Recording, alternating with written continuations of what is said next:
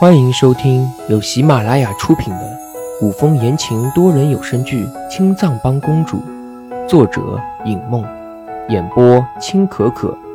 我是浩哥明帝，饰演唐繁华。第四章，爱妃听话，公主过来必定是有要事。等处理完，朕就回来。竟是真的，头也不回的走了。柔妃气得在屋里摔了靠垫。小肚子从屋外进来，见屋里满地狼藉，顺手捡起靠垫，拍了拍，搁在柜发上。小肚子上前扶着柔妃坐下，执着柔妃的手捏了又捏。娘娘，您这生的什么气？柔妃没好气的哼了一声，扭头不看小肚子。小肚子又转了个方向，哎呦了一声。哎呦，瞧瞧瞧，这小美人生气起来还挺好看的。对，就这么生气，真好看。柔妃扑哧一声笑出来，赖了小肚子一眼，抿了抿唇，哼。本宫生什么气？不就是个公主，又不是其他什么惠妃什么的。小肚子复又抓起柔妃的手，放在自己的手心里，轻轻的揉着。哎，这才是咱们的柔妃娘娘嘛！笑起来可比生气的时候好看一千倍、一万倍。那什么惠妃？哪能跟您比？柔妃笑意更深，得意的扬起如玉的下巴，叫人来把地上打扫打扫，顺便去打探一下，听他们说的什么。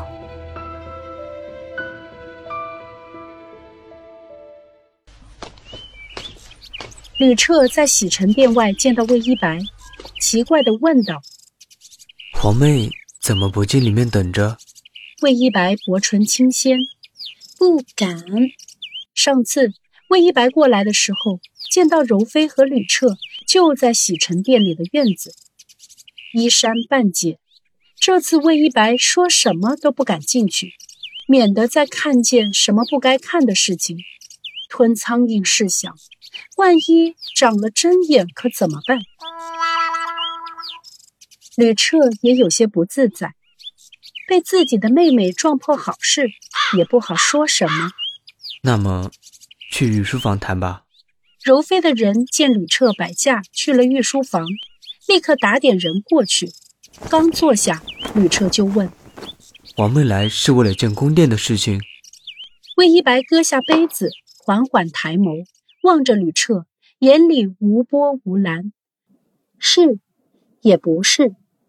好似只是在陈述一件事情，是，也不是。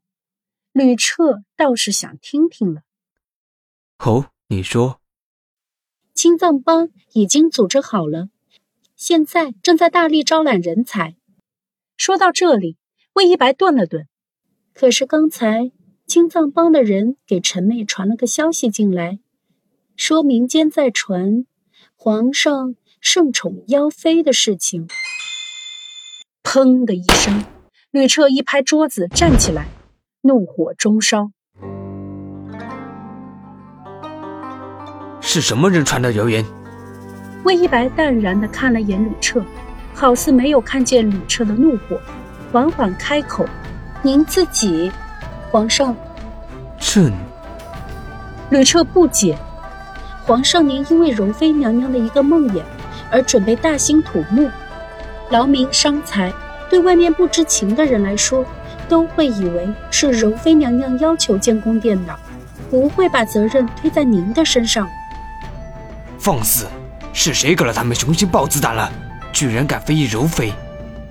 吕彻气得立眸里好似都能喷出火来。皇上，柔妃是因为梦魇，才跟皇上您倾诉。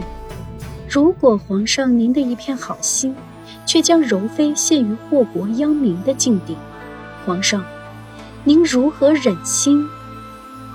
人妹说句不好听的，这宫里哪座宫殿没有死过人？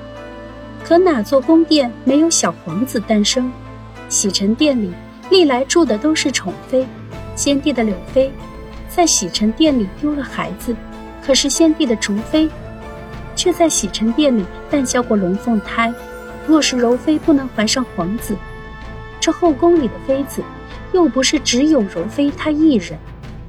听到最后一句，吕彻猛然抬头，难以置信地看着魏一白。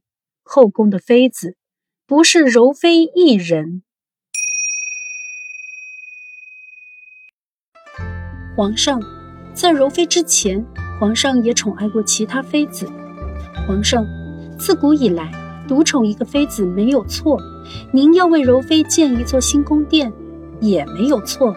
错的只在于，您建这座宫殿的名头是柔妃与皇家子嗣。皇上，如今街头巷尾都在传流言，如果您一意孤行，恐怕到最后。您本是为了柔妃好，反倒是害了柔妃。吕彻原本还因为群臣要将柔妃打入冷宫的事情头疼，现在被魏一白这么一说，突然就冷静下来，深深的吸了一口气，问魏一白：“那么流言的事情，你有什么办法？”办法是有。魏一白缓缓起身，不过宫殿是建不成了。无妨。从御书房回来，魏一白想着该怎么妥善处理流言的事情。冷不防脚底一滑，跟在魏一白身后的殷小谷惊呼一声：“啊，公主！”魏一白还来不及反应，腰间一紧，已经被带进一个结实的胸膛。小心！温润的声音在魏一白头顶上方响起。魏一白抬头，就见到唐繁华平日里覆着霜雪的薄唇轻启，猛地推开唐繁华。魏一白踉跄两步，又被唐繁华一把扶住。你怎么总是这么不小心，一白？嗓音低沉悠扬。魏一白暗恼，怎么每次遇到唐繁华，他都躲不开？刚才脚底打滑的时候，明明他自己可以稳住身子。唐繁华是什么时候出现的？而他居然不知道唐繁华是从哪里出现的。别说魏一白不知道，就连一直站在魏一白身后的殷小谷也不知道。刚才明明这路上一个人影都没有，齐王是什么时候出现的？魏一白不理唐繁华。径自离开，岂料唐繁华紧紧跟着，甚至进了魏一白的房间。本集播讲完毕，感谢您的收听，记得订阅、点赞和评论哦。